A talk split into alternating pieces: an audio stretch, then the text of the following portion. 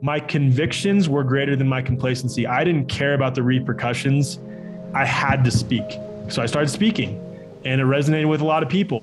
Hello, everyone. Welcome to another episode of the Oto Gomes Crypto Show. I am your host, Oto Gomes. We have a very, very special guest today. His name is Alec Zeck. Growing up in a broken home, Alec made his way to the army looking for purpose in himself. The health obstacles that he had to endure with his mother and that his wife prepared him for the path he was about to take. He's now the founder of Health Freedom for Humanity and host of The Way Forward, and now someone that I call a super tight as F friend of mine, my good friend, Alec Zeck.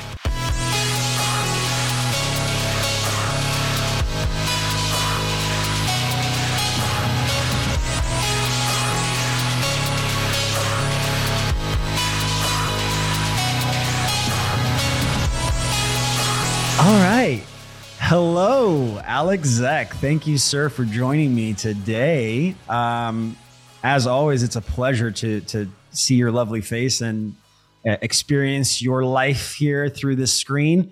Um, I want to share your journey with my audience. I want to share with them how you got to this point in your life.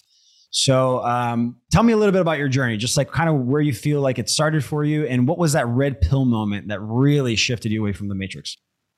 Oh man, um, what a loaded question. Okay, so I I guess just going into like the health story of my like family is probably the easiest way to do that. So I, I grew up in a household that was super chaotic and abusive and um, I don't say that as like a woes me thing. That's just like the truth, right? Like my my dad was repeating patterns of generational abuse. My mom was extremely codependent.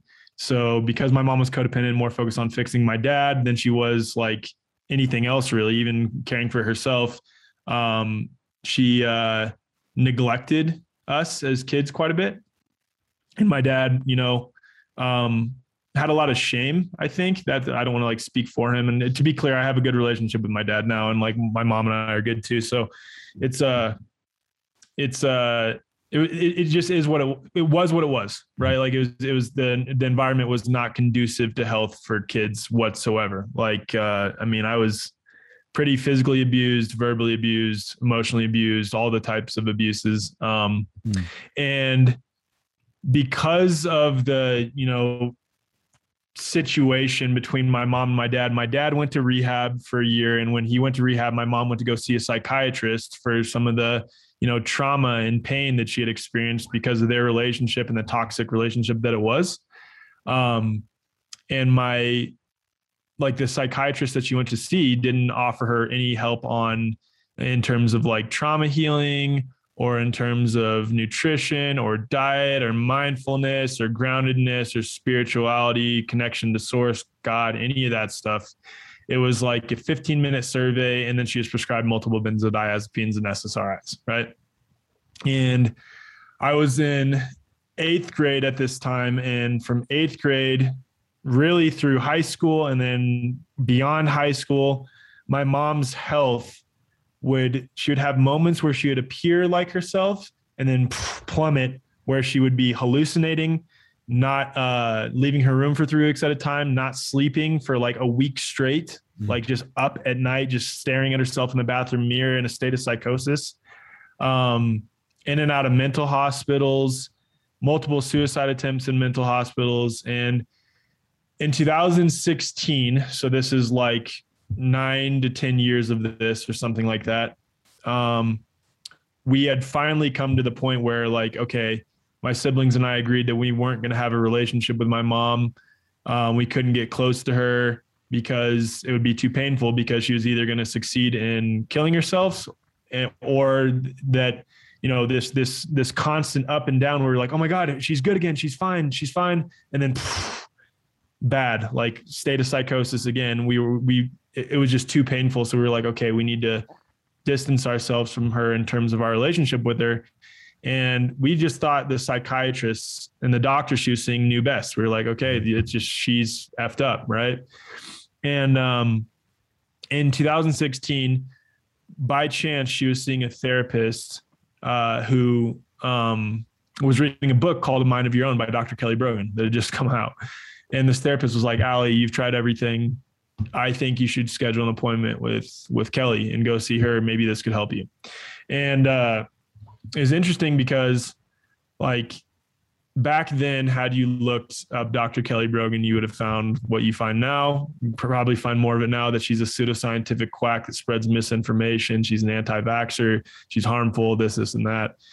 And um, I didn't know what to think of it. I more so thought that like, what is like, what is this person gonna do? You know? And at this point, my mom had tried multiple things, nothing in the realm of holistic health really, but mm-hmm. we were just like, okay, this is just gonna be another thing.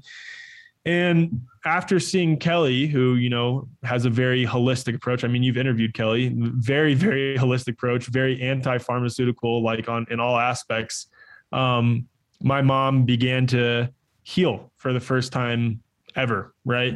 Um, and there's still a lot of layers of healing to to be done as there is with any situation because there's a lot of baggage and trauma there, and she's had to really look at that for the first time in the past five six years now. Um, mm-hmm. but she, but she started to heal and she it was a very simple thing. It was just treating food as not only like a source of sustenance but a source of medicine for your body. Um, and for us that started initially with uh, paleo for her paleo slash whole 30 and being more mindful healing your trauma um, and then having a connection with uh, something, some aspect of reality or consciousness or source or God that is that is greater than you, and having that connection. Um, and my mom began to heal, and so I had just commissioned as a second lieutenant in the army at that time, and I was very, you know, I, I, had already started questioning like the war and like the war paradigm and like what happened with 9-11 a little bit. I had watched Loose Change and Zeitgeist um, so I was already like I was in the army and already kind of you know like ah oh, should I be in the army? Dangerous, well, you know, dangerous mindset to have in the army, bro. dude, I know, I know. But then this just deepened my spiraling down the rabbit hole of questioning everything, right? Because like I had that kind of lingering in the back of my mind. I had always been interested in like aliens and UFOs. Like I used to spend time at West Point. Um, uh, on the CIA's reading room, like their for their declassified documents, just like going through that.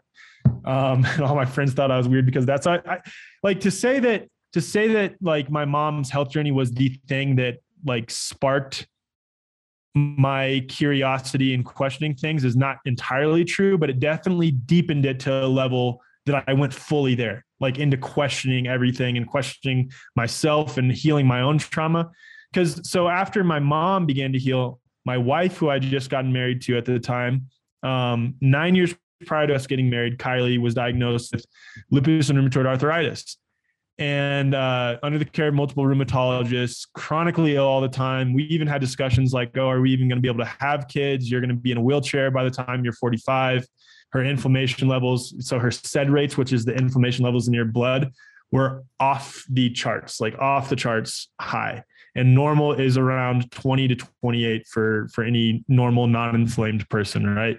And hers were like above 60 something so they were off the charts inflammation. And then she would take immunosuppressive drugs which would just mask the symptoms reduce the inflammation a little bit to around 50 and um you know it it, it created more symptoms and then she was on some some form of psych meds and other things. So just a perpetual like oh this has a side effect. Oh just take another medication for that one. Oh that one has a side effect too. Just take medication for that side effect. Just this perpetual cycle of pharmaceutical products. And after we saw my mom begin to heal we were like let's try the same thing with you. Let's taper you off your your meds and let's see how you feel with this holistic approach right?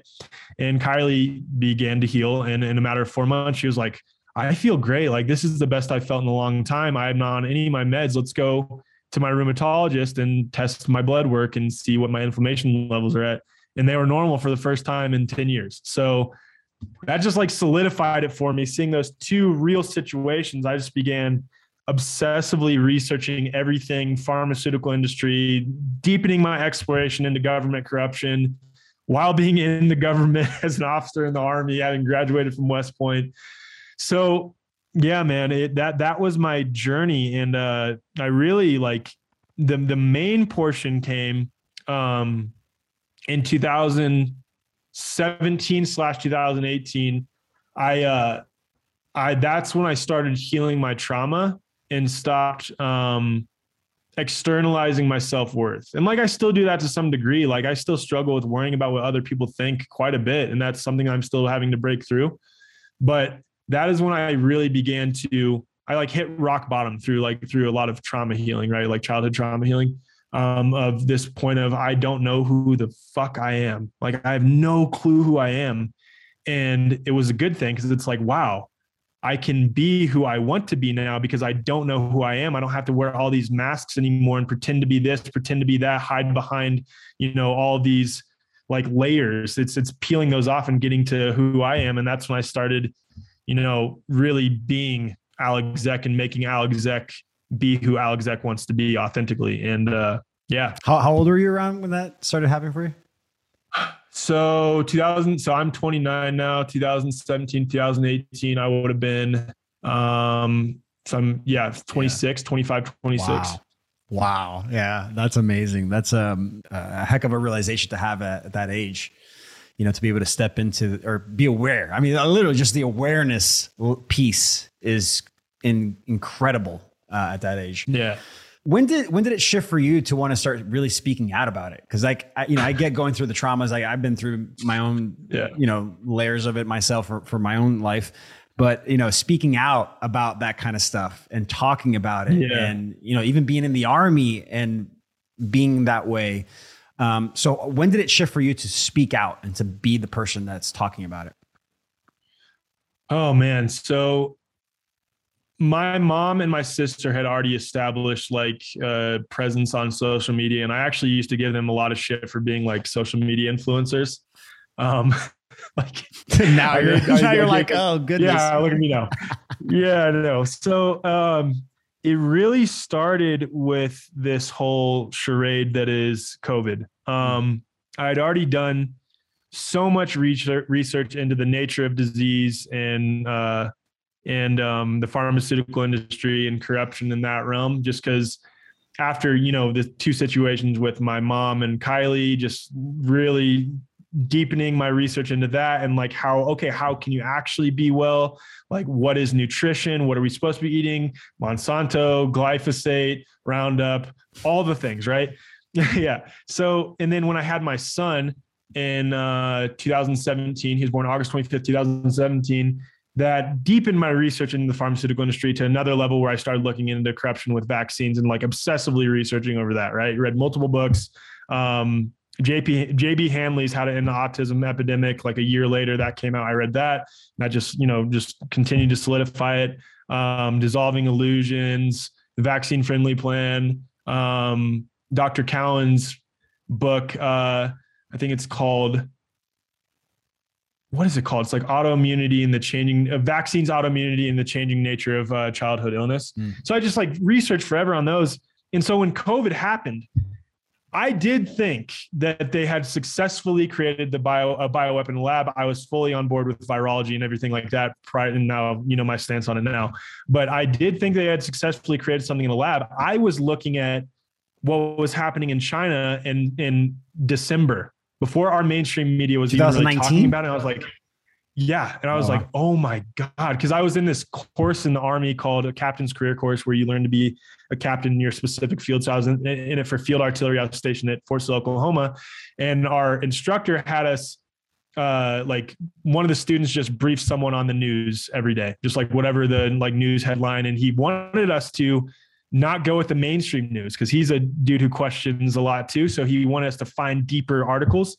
So got brought to my attention in like early December, right? That there was this new virus, and I was like, "Huh, this is interesting." So I I was on a social media break at the time for like a six month social media break, but I was on Reddit and I was in a lot of Reddit subs, just like looking like, and I was seeing videos of people dropping in the streets. I was seeing that our mainstream media wasn't talking about it. So I was like, oh my God, they're trying to cover this up. This is crazy. They successfully create a bioweapon. And then I, my wheels started spinning my head like, why would they do this? Okay, what's the intent? What is the real goal behind this? I'm like, this is no doubt going to be used for mandatory vaccines for all people. And I, I made a video February 29th, 2020, before it was ever shown, like before the mainstream ever talked about lockdowns, masking, vaccines, any of the stuff. None of you it. literally, I saw that video. video. and you're like, this is what's going to happen. This is how it's going to play out. you literally, yeah. Like, what so I said, yeah, man. I February 29th, 2020. And you know it's on that date because I have a baby face and I look like I've aged 10 years now. Um and so so well, true. I was still in the army, so I clean shaven, haircut, you know. So I uh I made a video and I was like, this is going to be used for mandatory vaccines for all people. I didn't post it, but I just recorded it. So I was, for my own, like I'm calling it right now. And even then I was still just like watching, monitoring what was going on. I was seeing the clear inconsistencies. And, and then once so-called COVID hit over here, I was seeing how nothing was really happening. And I was like, oh my God, like this was a total psyop what happened in China. Like the, the, the people dropping in the streets, that that had to have been state-run propaganda. And of course it was. Uh, or maybe some of the people were dying for other reasons, right? And I was watching it happen. I was just like watching what was happening here, really leaning into my own observations, then watching our mainstream media really push the fear. And I was like, wow, okay, I see what's going on here now. Mm-hmm. So then April, May comes around, the very beginning of May. I had never used my social media to talk about anything. I don't even remember what my first post was. Oh, actually, I do remember what my very first post was. It was questioning like just the pharmaceutical industry and how this was a push by the pharmaceutical industry and the government to push us further into a disease state, to get us to buy into the need for vaccines, um, which I had already done a ton of research on. So I started speaking, man, because I had already researched government corruption. I had already researched the pharmaceutical industry. I had already researched how the mainstream news has, is completely lies to us. I had already, um, you know, dealt with narcissistic abuse, trauma, manipulation, gaslighting. I had already um, seen the powerful healing effects of adopting a true method of that is that is that is grounded in mind body spirit health like the holistic health approach. So i'd already seen all of that. So it all kind of came to a head and i was seeing what was going on so clearly. And i was in the army right? And it's scary to speak out on something that is you know at the basis very against the what the pro government narrative is. And i'm in the army and i'm like dude i have to speak though. I just felt it inside of me. And at the time my mom was already like you know bouncing some of the ideas for her posts off me and i was helping her write some. And she was like you you just need to speak alec. And i'm like i, I want to but i'm freaked out and it wasn't a freak out of like what are people going to think because i'd already gotten past that right mm-hmm. it was more so freak out of like how am i going to get effed by the army if i continue to do this but this is what Ben Tapper says, and I I love this. My convictions were greater than my complacency. I didn't care about the repercussions. I had to speak. So I started speaking and it resonated with a lot of people. And, you know, I exploded. Then I've been deleted eight times. I've had hit pieces written about me in the, by the Guardian. I was actually going to ask, so, so like what, what kind of, what kind of censorship and kickback did you get from speaking out? Did you get any from the, the army? Okay. Yeah. So when we first launched Health Freedom for Humanity in January of 2021, um, I'd already been speaking at that time, and I you know, I don't remember how many followers. I don't really care. I, I, like, but I was a, I was a presence in this space, you know. Mm. Um, but I was clever in that I always um, I never showed my face on anything. Yes, you could see my picture, but it was a picture of me with a beard. And I was already getting out of the army, so I was like, okay, I just need to buy my time, definitely not show anyone, like never take a picture of me in my uniform. I don't want anyone to know that I'm in the army, right? No, I don't want anyone to know. And most people didn't know. Like I would have conversations. I didn't. I didn't know like, for for a while, for a long time. I didn't know. So because I, I hit it well, and I also obsessively followed the the book, like the regulations in the army when it comes to social media use and speaking on certain things. So back then I never said anything about the government. I would always sort of allude to it by saying the experts, the experts, but I never spoke about the government, right? So I, I toed the line pretty well. But I also grew a lot, and then our organization was exploding. So I got contacted by this reporter named Jasper Jackson from um, from the Guardian out of the UK, And this was like a month and a half into us existing. And he says, This is your right to reply to the following information we are going to publish about you. And he listed you are, you know, an anti-vaccine conspiracy theorist, blah, blah, blah. You believe the virus has never been proven to exist, blah, blah, blah, blah. And of course, framing it in a way that makes me sound crazy. But at the end, he said, You are a former army officer. And I was like, he thinks I'm a former army officer. Thank God. Okay. I'm not even going to reply to this because I was still in, right? Not going to reply to this. I'm good. Because, He'll because publish it. Because, yeah, like, because then you'd have to correct that probably, right? And then you'd have to like. Yep. And I didn't oh, want to reply. So I was just job. like, all right, I'm not going to reply to any of this. He'll publish what he wants. At least he said former. Because if he says army officer, this is going to be this is going to be bad for me. This is going to be really bad. Um, so a week later, because I haven't replied, he contacts me again, and the article is coming out in two days. He said, also, and he's like digging under my skin. He says, also, we have just confirmed with the U.S. Army Public Affairs Office that you are currently serving at a captain at Fort Sill, Oklahoma. And I was like, whoa. So, like, now the Army, like, at the highest level, knows about me. So this is a matter of time before someone in my chain of command it just just tears me a new one. I don't know what's gonna happen, dude. I like I was thinking worst case scenario that they're gonna you know label me as some sort of insider threat, domestic terrorist. Like I didn't know what was gonna happen. Mm. And uh, dude, it was pretty incredible. Just a quick story on on trauma healing. My dad had never apologized for anything he had done, really, for me. Like to, to me, none of the physical abuse, anything. Mm. And I had always had this lingering fear of authority. I think in part because of that, but also because I was also in the army dealing with this situation, right? I was at a really low point because I was worried that I was going to get absolutely screwed. I was looking at worst case scenario, like le- legitimate UCMJ uh, action, which is Uniform Code of Military Justice, where it's it's essentially like the military's court system and law legal system, right? I was looking at like, could they jail me for something like I don't know. You know, you know, I have no idea, and I was so afraid. So, my dad calls me out of the blue one day, and we did not have a relationship at this time. This is uh, a year ago. Um, and he breaks down crying and apologizes for everything that he's ever done out of nowhere, out of nowhere and I feel such a release and I start crying and I, you know, I'm like, wow, like I, I feel an aspect of me as healed, like another, another piece. Later that day is when I get a text from my commander, like, Hey, what the fuck am I'm hearing that you're a part of an anti-vaccine conspiracy theory organization that is uh anti-government, blah, blah, blah, blah um, what the fuck is up with this? And because I had already healed that aspect of me, I didn't res- I didn't react to the situation. I responded. Ooh. Literally the same day, dude. Love same it. Day. Nice. Yeah. Just how the universe lines it up for you, and it's like all perfect, right? And I was still I had I had a lingering fear because like again the unknown, but I, I I I responded to the situation. I calmly told my commander, I was like, sir, I you already know the situation with my wife and my mom. Like I've I've talked to him about that before. You know where my stance is on health.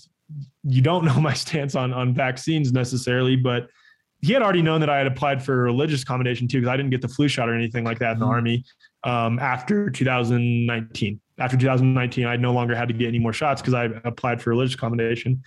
And ultimately my opinion is not formed on the basis of conspiracy theory. We have doctors that come on our podcast. We have doctors that are part of our organization. This is my stance. I mean no harm. I've never expressed that it represents the views of the army. I've never even showed that i'm in the army. I apologize if this is causing you any um, you know problems. Uh, but this is ultimately my authentic perceptions of what's going on. And he said okay just don't get in trouble anymore um, keep lay low. You only have a few weeks left in the army because I was I had already I was already getting out. Uh, just don't get in trouble. and I was like, all right, cool. So then it ended up not being that bad, dude. It could have been a lot worse. Um, but that was that piece of censorship. Uh, and then I've also been deleted seven times um, off Instagram, Twitter twice. Uh, Health Freedom Free Man, he's been deleted off Instagram several times, YouTube. Um, it's like the struggle, the struggle of uh, the singularity, the AI just wanting to dominate our conversation online on all social media platforms. Yep. yep.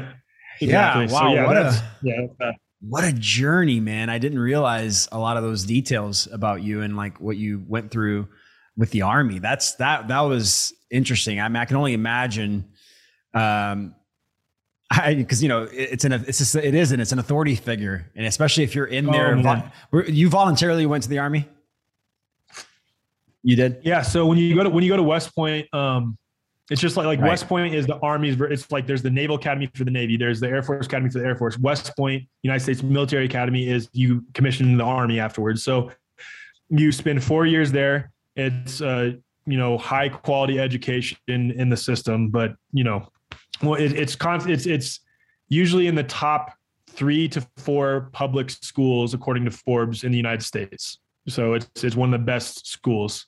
Um, definitely rivals like Ivy League education. Right. And then you pay back your time since you go there, like the government's paying for everything by being in the army for five years. Like that's how you pay back your tuition, so to speak. So you, you didn't see, uh, did you see action or was it when you say being in the no. army, is it like you're, you're like they're waiting to be used kind of? Well, so I never saw any action because I was in this program in the army. Um, okay, so this this let me summarize this piece. This is a piece that I forgot to add. Me going to West Point, I had never wanted to be in the army ever do I strike you as a guy who would ever want to be in the army? Probably not. Like I now that I've no, now that I've met you look you look like a like a marine, but when I met you, now that I've met you, I'm like, oh no, this guy's like really cool. not that marines aren't cool, but uh, but yeah. No, but you, you know, like that's not my personality. Like I'm yeah, not yeah. an army. That's just not me. Um, I was recruited to play basketball at West Point, so I went to West Point, got cut from the basketball team immediately upon arriving there. Um, so, so I stayed though because I had already decided that I was going to be there regardless, right? Mm-hmm. And when I was there, there's this, there's this, so like everyone that gets cut from the basketball, football, baseball, soccer, or lacrosse team, which like the Division One sports, will end up playing one of these three sports: water polo, rugby, or handball. Because you have to play a sport at West Point, whether it's club, Division One, or intramural. You have to play a sport like that's that's required at West Point. And so when I got cut from the basketball team, I got approached by this dude who was playing pickup. I was playing pickup basketball with him in the gym the very beginning of my freshman year. And the dude came up to me and said, Hey, you should come try out for handball. And I was like, What the what the fuck is handball? I was thinking the game where you hit the ball against the wall. Yeah. And he's like, No, it's not that, not that. I promise you, like it's not what you think it is. Please come try out. It's an Olympic sport. It's huge in Europe. It's huge in South America. Come try out. Oh, dude! I, the, the first time, first time I heard of handball was through you, and when I saw the pictures that I that you showed some uh, one time, I was like, "Oh my gosh, this is legit!" But yeah, please share. Yeah, man. Yeah, so I end up playing on the handball team at West Point alongside like every all the other you know ex athletes that got cut from the Division One teams, and um, I got really good at it. And around my junior year, we were playing in this tournament in Canada and a USA US national team coach was there watching us play. And he came up to myself and another one of my teammates and said, "Hey, you guys should, uh, you know, try out for the national team." And I was like, "Well, I can't do that because I have to be in the army when I graduate. So like, there's no way I could." And he was like, "Oh, no way, you're wrong. Actually, you can be in the army and also be on a U.S. national team for an Olympic sport. There's this program in the army called the World Class Athlete Program." I was like, Oh my God. That's cool. yeah. So I, when I commissioned as an officer, I spent the first year and a half doing normal. I was a field artillery officer. It's called 13 Alpha. I spent the normal first year and a half doing normal field artillery stuff. So the first six months was I was training at Fort Sill, Oklahoma on how to specifically be a field artillery officer, like learn to be a field artillery officer. Mm-hmm. And then the next year, I was stationed at Fort Riley, Kansas. And I was supposed to deploy to Korea, but I had to have shoulder surgery. So I had shoulder surgery, did not deploy to Korea. And then I spent the rest of my time rehabbing my shoulder, getting in in shape because I knew I was going to be in the world class athlete program that I had already got accepted into because I was on the US national team for handball. So then the next two years, I spent as a professional athlete. I, I uh, you know, trained the U.S. national team for men's and women's handball, trained in Auburn, Alabama. There's a small Olympic training facility on Auburn's campus. I lived there. I played professionally in Germany uh, with this team called TSV Bayer Dormagen. Ironically, our main sponsor on our jersey was you know Bayer. Well, I think in America we call it Bayer. Bayer, the chemical company. Yeah, yeah, like, yeah, like that makes aspirin. That's, oh, that, oh, that owns Monsanto. Yeah, that was our main sponsor on the team that I played for in Germany, ironically. So yeah, so I that's the universe. That's the universe that. like played a joke on you and go like, ha. Oh, dude, it's like too funny. Um, yeah, so we, I, I spent two years uh, in that program. We did not qualify for the Olympics, of course, because we haven't qualified for the Olympics in that sport since 1996. So as soon as we didn't qualify, shot right back to the Army. Was in the Army as a field artillery officer for another year, and then got out. So, oh wow, yeah, you, I you, never had to deploy or anything. That's great. You found a you found a, like a, almost like a little loophole inside the army. I found there. a loophole, dude. Because there's only there's only like a hundred people give or take, um, plus or minus like five, that are in the world class athlete program. And typically it's someone who, like, they're on the US boxing team or they're on the US wrestling team or the US track and field team, and they don't have enough money to pay to train. Like, so then the oh, Army offers the, them, like, hey, be in this program and you can be in the Army while also sir like you you represent the army as a professional athlete as a US national team athlete um, but then you're also able to, you know, train the whole time as, as an athlete. Let me show you this picture real quick. This is funny, dude. So this is, this is me. One of my West Point classmates came to watch me play in Germany and that's on the jersey. There it is. That's a blackmail picture right there. It's like, look at this guy. He used to work for Bayer. Hold on. He was in the army. He was sponsored by Bayer. Yeah. He's, he's, he's yeah, yeah. He's um, control opposition. Yeah. Uh, yep, co-op. Yep. That's what you said. Um, yep. man, that is a journey. Wow. Wow. I did not know that, uh, those details about you. And, and so, so, so now, so you created this organization, you got out of the army and now this organization is, in my opinion, it's, t- it's taken off, man. Thank you. Like the, the, the, the speed at which it went up on, um, on like the, the top 100 podcasts for health it was insane. It was like in like four or five months, maybe you went, or Dude, maybe even less. yeah, we we got into the top fifty health and fitness podcasts, and we're not there now. We've we've we've dropped off tremendously, and I don't I don't really know what's happening. We're trying to like reassess that, but we still have a hundred thousand streams per month, which is pretty incredible. But we uh, and it's such a saturated space, health and fitness, especially with everything going on right now. But dude, we were in, we were at one point for like a sustained three three to four month period in the top 100 and then for like a one month period in the top 50 and then for like a three week period in the top 20 health and fitness podcasts uh, according to apple in the entire world which is like unbelievable. Once i saw you you started you passed like you passed like dr mercola at one point. Once you started passing we, certain- we, were, we were ahead of rfk dr yeah, uh, mercola aubrey marcus ben greenfield Shawn Stevenson's The Model Health Show. We were right by Lewis Howes uh, for his podcast. Like it was, dude. That's why, like, I, in, my, in my, that's why my my honest honest opinion is that you broke through the algorithm. The algorithm, the people realized what was going on, and then they turned on the algorithm on you, and and that's what's happening. I think right now you're just getting that that feedback loop of of the AI. You know, I think so too. It's it's interesting too because like all those other podcasts, and don't get me wrong, a lot of them are great. Shawn is a good friend of mine. His podcast is incredible. The Mercola, RFK, all those podcasts are awesome. They advertise heavily. We didn't advertise crap. We it was the people wanting to listen to us well, and also and also they've been around for years. I mean, think about the yeah. amount of time and and and money that was spent to create this the stability enough to be consistent because I'm building that right now for my brand. I'm like looking at the back end stuff and seeing how it all works. And I'm like, oh my gosh. Like I started this process like six months ago and I'm still struggling. I'm not struggling, but yeah. I'm still kind of like trying to get that initial ground layer, you know, distribution process going. So the fact that you were able to like just bulldoze right through all that time and effort in such a short amount of time, it proves, in my opinion, that like organically what you're talking about and what the demand is is this is is sovereignty is freedom is like the, this kind of conversation. Yeah. so so yeah, thank you for talking about it. Yeah of course and real real quick thing i want to share that we're uh we've we've we've always defined like since the uh, conception of our organization health freedom was defined as the right to choose what is best for your own health without coercion or force. That's how we define health freedom And our mission statement is uh, educating, empowering, and uniting people from all walks of life under one common purpose the reclamation defense of that health freedom.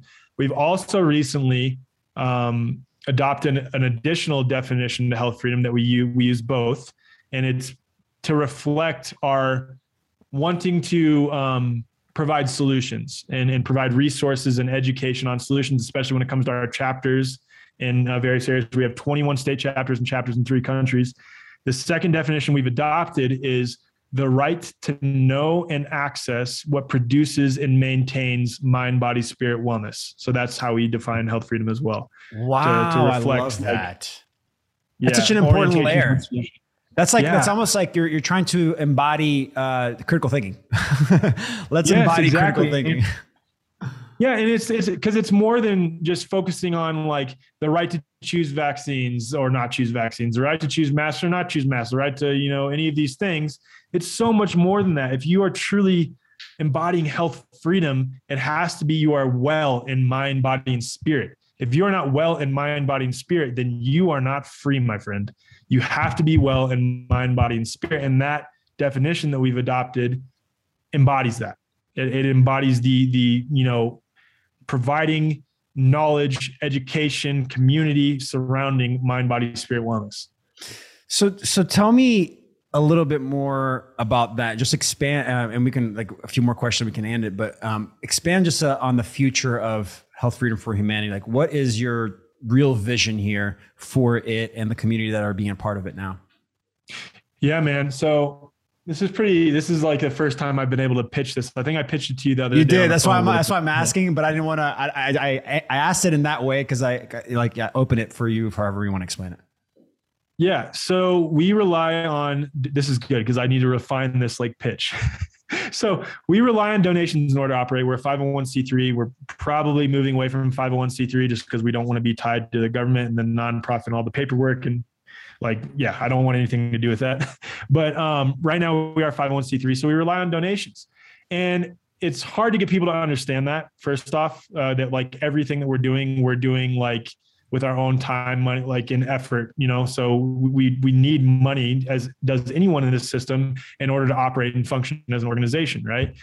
And so we've been looking at okay how in our chapters do people know that they're actually like a member of health freedom for humanity is it just by them going to chapter meetings and functions no it has to be more than that they need to feel that they're part of a community right so we're creating a membership um, thing on our website we're building that right now and what it'll look like is you donate however much you want a month, whatever the value of Health Freedom for Humanity is to you. You donate that on a monthly or on an annual basis. And then you are now a member of Health Freedom for Humanity. And what does that get you to be a member of Health Freedom for Humanity? We've already been in contact with several brands and and uh, courses, including you, right? Um, where we're creating discounts uh, that are of typically of higher percentages than normal because we're not asking for commission off those discounts with those brands and services and products and courses.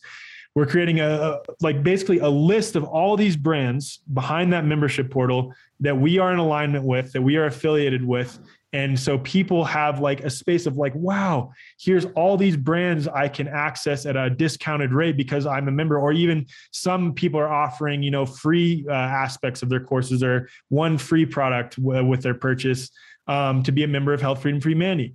And then also what that looks like on the ground is, is you'll have a drop down list of any of our chapter locations. Okay, say I'm a, in the Kansas chapter, but I'm traveling to Ohio. Click Ohio. List of all the businesses in Ohio that if I'm a member of Health Freedom for Humanity, I can shop at a discounted rate.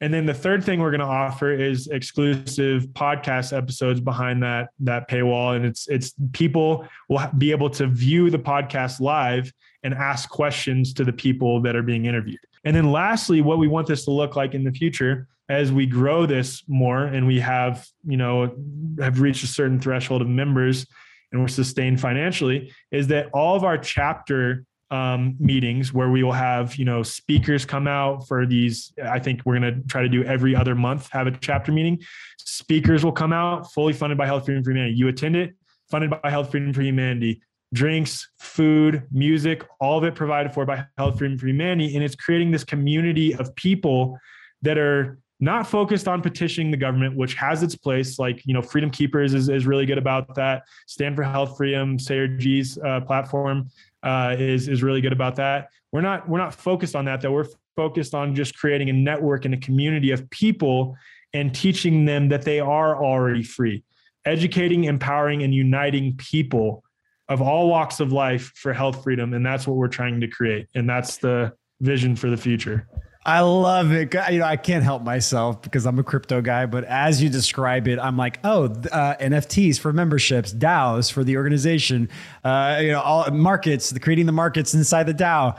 I mean, you're you're creating you're creating the the DAO system centralized right now, and I say centralized, I mean like in your own servers.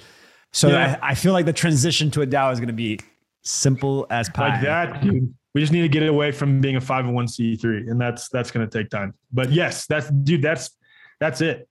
I love it. I love it. I love it. I think you're on the path man. You're on that path. And um, you know I, the fact that you're already with the mindset of bartering that's what you're doing. You're, you're trying to create this little network of bartering so that we can start benefiting from each other instead of these central sources. Yeah. i mean that's what it's all about. That's what crypto's all about. Crypto's about utilizing our own skills amongst ourselves. And you know, yeah, I, I, my opinion is that crypto is just facilitating th- those transactions. That's really what it's all about. It's not about control. I mean, it, it is going to, it's a tool. It's going to be used by evil. But if we can, as good people, use it to compound on these, on this layer, that this community building that you're creating, then that's it. That we're we're we're, oh, we're being facilitated by this non-centralized governing system for us to live our lives.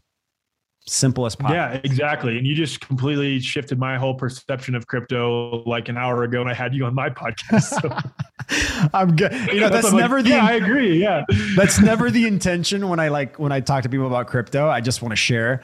But um, I, the more I do it, it starts to like create the analogies, and then it lands, and then the person's like, "You convinced me," and I'm like, "I'm glad I did, but I wasn't trying." yeah, yeah, you did though. You did. You answered a few of my questions, so yeah, cool. Um, awesome. Do you have Do you have any more questions about crypto? I mean, we're, we're, we're near the end here. I just wanted to see if you had any more questions that I can uh, answer for you. I mean, I know you. I, I know need you, to learn more about it. I need to take your. I need to take your uh, unbank yourself course. That's I, what I need to do. Honestly, I, am gonna be. I made it in a way so that anybody can kind of come in and really grasp it as well as on board.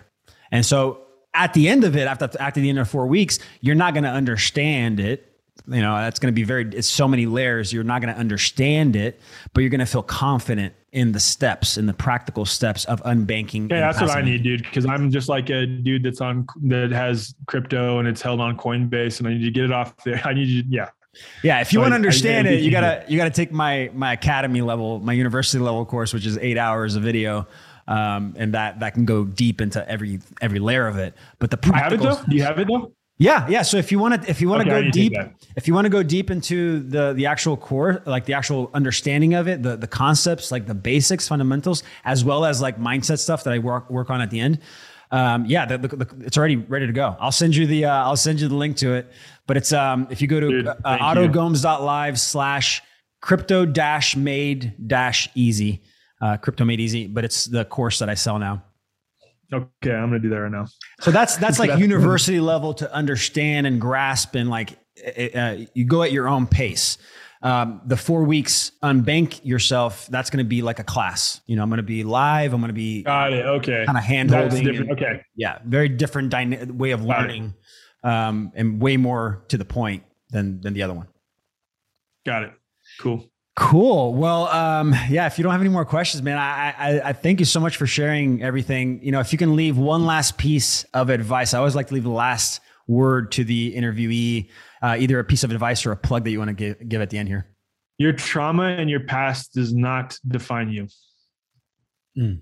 Who you are in the present moment defines you in each present moment, and that requires you to be present.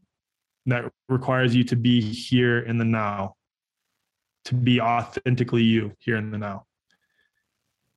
That's it. I love it. I like. Can I compound on that? I'm sorry, I don't mean to, but I want to. Go take it. This is what I this and I I always I like to say this too. Is like if you're living in the past, you're living in the fear of of replaying the past, right, or regret. If you live in the future, you're living in anxiety and anticipation and expectation of that future. Living in the now, you're living in the stillness, in the moment. Mm. So, yeah, I love it. I love it. I love it. Love it, brother. This is great. Thank you so much for connecting with me and sharing your journey. Like, I know you more than I've known before, and this is what I was wanting. I was wanting to get to know you deeper, and I appreciate it. I appreciate all the vulnerability. Well, I learned that you were a freaking like accountant at 15, and you were born in Brazil, and you're fluent in Portuguese. So I learned about you today too. Good. That's that's the point right here to get to get to know us better with each other, so that we can get deeper in our connection. That's the point. Yeah. yeah. Awesome. Love it. Wow, what an amazing episode. I always enjoy talking to Alec Zeck. The dude knows how to break things down to like basic human experience. And I love that. There's no mask with him. And that's great. Um, yeah, I love that conversation. We just dove really deep into the whole crypto subject and made sure to layer it back as much as we can, as much as we could throughout it. And he is just uh, a curious person, and that that brings me so much joy. I, I've always said that moving forward in this reality, if if we're not curious more, if we're not, if we don't have more curiosity, we're always going to be perpetuating the same habitual thinking patterns. And so, kudos to Alec for for stepping into that role of looking at things differently, and you know, allowing yourself to expand into this life that you it looks like you were meant to live you know, I always look at as like the struggles as being the preparation for our future. And the best good men come from very difficult upbringings. So thank you. Thank you, Alec, for doing what you're doing, sharing your information, sharing your knowledge, your research, uh, interviewing the people that you are, because it's making a difference. It's making waves and an impact that you can't put a number to it. And uh, about crypto, if you want to dive deeper into crypto and you know, learn about DAOs and and essentially the direction that Alec is going to be moving with with Health Freedom for Humanity, uh, take a look at my course. Uh, otogomes.live forward slash unbank yourself is going to be a process that I'm going to go through with you for four weeks to look at the unbanking process to take your money out of the Swift system and put it into the blockchain system. And then to step away from working your nine to five and having crypto work for you, passive income. And so if you want to learn those steps and go through the journey with me, make sure you check out my course, otogomes.live forward slash unbank yourself. And of course, follow me on YouTube. Uh, make sure you subscribe. Make sure you follow me on Instagram, like button, save it, share it. Everything that we can do to get this information out there and get as many people unbanked as possible, because that will start to take their power away. Always remember to gamify your abundance. Love you guys.